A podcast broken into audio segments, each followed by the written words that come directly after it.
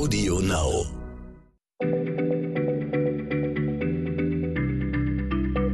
Schneller Schlau, der kurze Wissenspodcast von PM.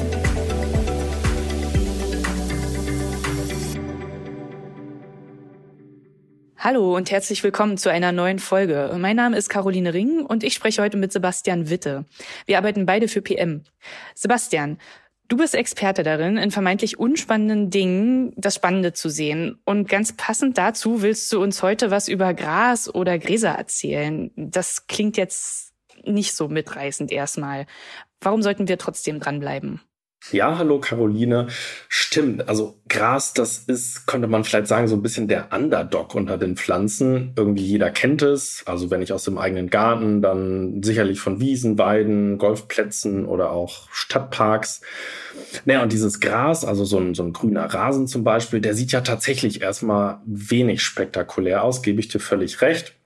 Kommt ja auch überall vor, dieses Gras. Aber diese Tatsache, dass Gras überall vorkommt, das ist bereits schon was sehr Spektakuläres. Ähm, man kann nämlich sagen, dass Gräser die erfolgreichsten Pflanzen auf der Erde sind. Also im Grunde findet sich kaum ein Winkel, in dem Gräser nicht heimisch sind. Und ähm, wenn man dann eben die Gräser so zusammennimmt, dann äh, erschaffen sie so in weiten Teilen ein ziemlich gigantisches Ökosystem, das man das Grasland nennt. Und das bedeckt eben unter ganz verschiedenen Namen große Teile Europas und Asiens. Da sagen wir Steppe, äh, Afrikas, da nennt man das Grasland dann Savanne oder eben Südamerikas, da ist es die Pampa. In Nordamerika ist es die Prärie. Und aber wenn wir jetzt mal von dem Rasen vor der eigenen Haustür sprechen, dann ist das doch bestimmt auch ein ganz bestimmtes Gras, oder? Ja, also die Gräser oder Allgemein, wenn wir von Gräsern sprechen, dann meinen wir botanisch gesehen Süßgräser. Davon gibt es weltweit äh, sage und schreibe 12.000 Arten. Also allein an der Zahl siehst du schon, Gräser, ähm, das sind so die größte Familie im Reich der Blütenpflanzen. Das, was man so als heimischen Rasen äh, im eigenen Garten kennt, das ist oft eine Mischung verschiedener Arten. So die typischsten Rasengrasarten, das sind zum Beispiel das deutsche Weidelgras, das Rispengras, Schwingel oder auch Straußgras. Naja, und frisch gemäht, da sieht man jetzt nicht unbedingt immer einen großen Unterschied.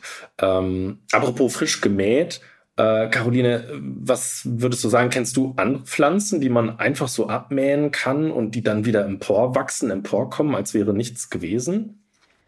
Lass mich kurz nachdenken. Ich weiß nicht so richtig. Mir fällt eigentlich nichts Vergleichbares ein. Das ist eigentlich schon ziemlich genial. Stimmt. Ja, absolut. Und äh, das zum Beispiel ist eine der vielen faszinierenden Eigenschaften von Gras, über die ich heute sprechen möchte und die Gras eben so erfolgreich machen. Äh, der Grund zum Beispiel für diesen steten Wuchs besteht darin, äh, dass die Wachstumszonen der Gräser gut geschützt sind und zwar nahe der Erdoberfläche liegen und jetzt nicht etwa an der Spitze des Halms. Und das erlaubt den Gräsern eben äh, von unten immer rasch Biomasse nachzuschieben. Also wenn jetzt so ein hungriges Maul eine Weide abgrast, dann ist das für die Pflanze, für das Gras überhaupt kein Problem. Ähm, selbst so ein Brand ist nicht wirklich bedrohlich. Das kann man oft auch auf versenkten Flächen beobachten. Also schwupps lugt dann da so aus dem aschegedüngten Boden recht schnell wieder ein grüner Grastrieb hervor. Stimmt, naja, und wo du jetzt gerade von hungrigen Mäulern sprichst, ohne all die Gräser hätten ja zum Beispiel auch Rinder und Pferde und die ganzen anderen Weidetiere gar nichts zu fressen. Ja, absolut, richtig. Und das muss man sich echt mal klar machen. Gräser, das sind so die wichtigste Nahrungsquelle auf dem gesamten Planeten. Und das liegt eben daran, dass keine anderen Pflanzen so viele Nährstoffe enthalten wie die Gräser. Äh, Grund dafür ist unter anderem, dass äh, auch so eine Besonderheit praktisch alle überirdischen Teile der Graspflanzen sich an der Photosynthese beteiligen. Also Gräser kann man sagen, die nutzen ziemlich perfekt die Energie der Sonne aus, um sie dann in wertvolle andere Stoffe umzuwandeln. Und äh, übrigens ja auch für uns Menschen. Also alle unsere Getreide zum Beispiel, ob das Hafer ist, ob das Mais ist, Gerste, Weizen, sind alles Gräser und ohne die, ja, da wären unsere Mägen ganz schön leer. Ja, stimmt, Sebastian, jetzt wo du sagst. Also so langsam überzeugst du mich auch von deiner Theorie mit den genialen Gräsern. Was macht sie denn noch so besonders? Ja, also äh, das besonders tolle, das verbindet sich ja meist so ein bisschen im Verborgenen und so ist das auch bei den Gräsern. Äh, mit anderen Worten, also wir müssen unbedingt über die Pflanzenteile sprechen, die man nicht sofort sieht, nämlich die Wurzeln. Und auch da stechen Gräser absolut hervor.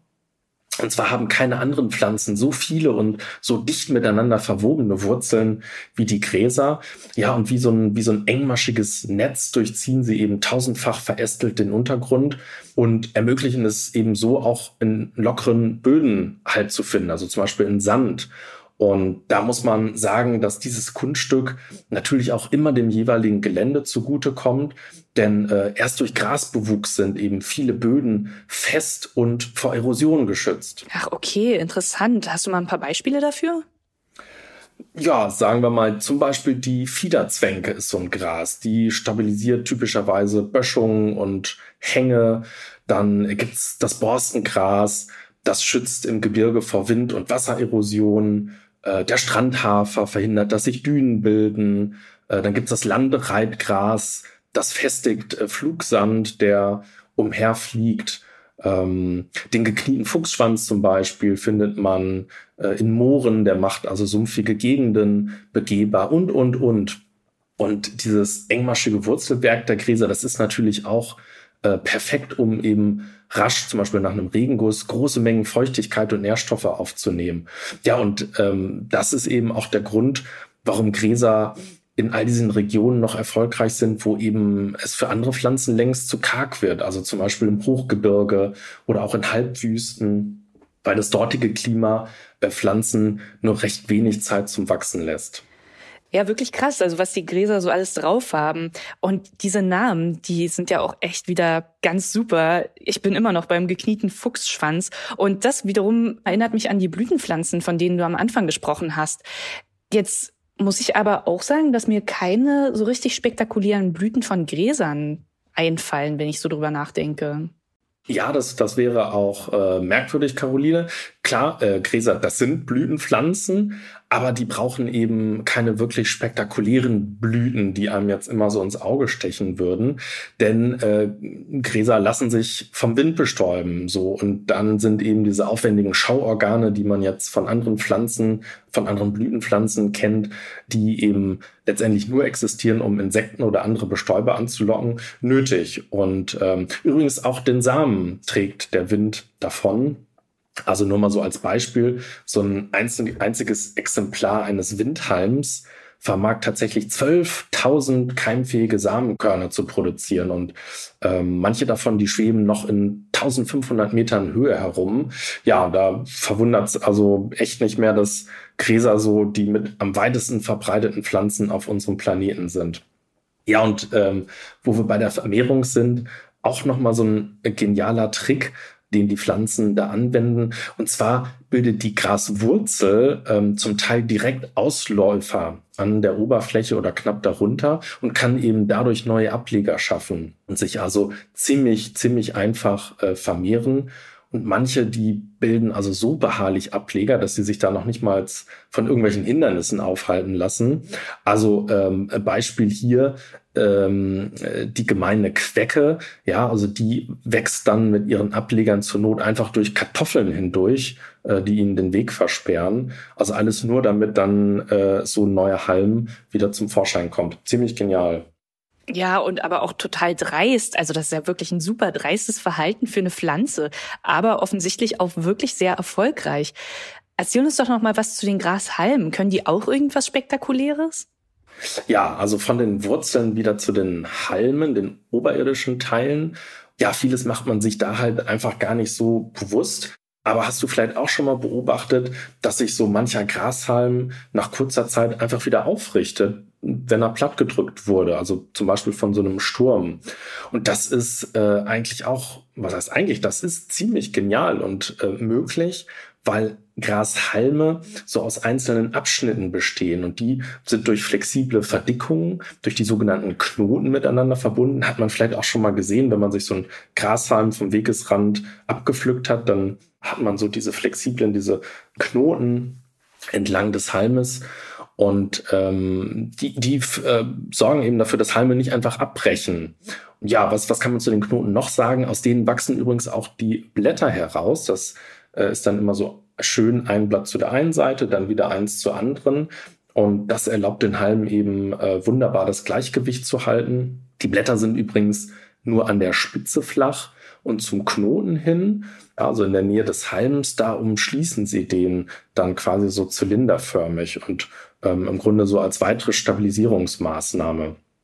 Ja, überhaupt ähm, sind Grashalme so robust und dabei so flexibel konstruiert, dass man sie tatsächlich als Vorbild äh, für den Bau von Hochhäusern aus Beton und Stahl genommen hat. Ach was, wirklich? Ja, das ähm, äh, stimmt tatsächlich. Und vielleicht hast du auch schon mal auf einer Baustelle gesehen, dass man so in den flüssigen Beton, wenn da so eine Decke gegossen wird, da legt man da so Eisenruten rein, die dann den Beton durchziehen. Und das macht den äh, eben stabil und elastisch zugleich. Und ganz ähnlich führen eben durch die dünnen Wände eines Grashalms so stabilisierende Leitbündel. Die bilden dann eben einen hohlen, langgezogenen Zylinder, der durch festigende Verstärkungen in den Knoten unterbrochen wird. Ja, apropos Hochhäuser und Baustellen, noch so ein ähm, äh, kleines Extra zum Schluss. Bambus ist übrigens auch ein Gras, kennt ja wahrscheinlich jeder. Und der Bambus wird eben auch nicht ohne Grund sehr gern für stabile, flexible Konstruktionen, also zum Beispiel für so irre große Gerüstbauten verwendet. Ähm, eben nur möglich, weil es all die tollen Eigenschaften vereint, die Gräser auszeichnen. Absolut. Also da zeigt sich wirklich, was die Gräser für Tausendsassers sind. Sebastian, du hast mich wirklich überzeugt von der Genialität der Gräser. Ich fasse noch mal zusammen, ja. Also Gräser können einfach nachwachsen, wenn sie abgemäht werden oder abgefressen werden.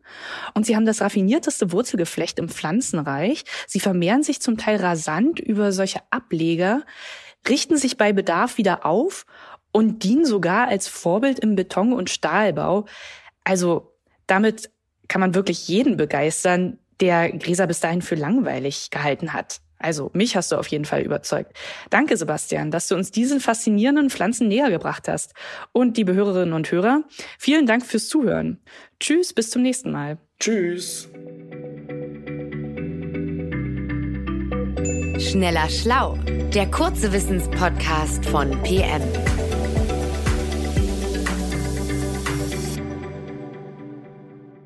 Dieser Podcast ist jetzt vorbei, aber wir hätten noch einen anderen Podcast-Tipp.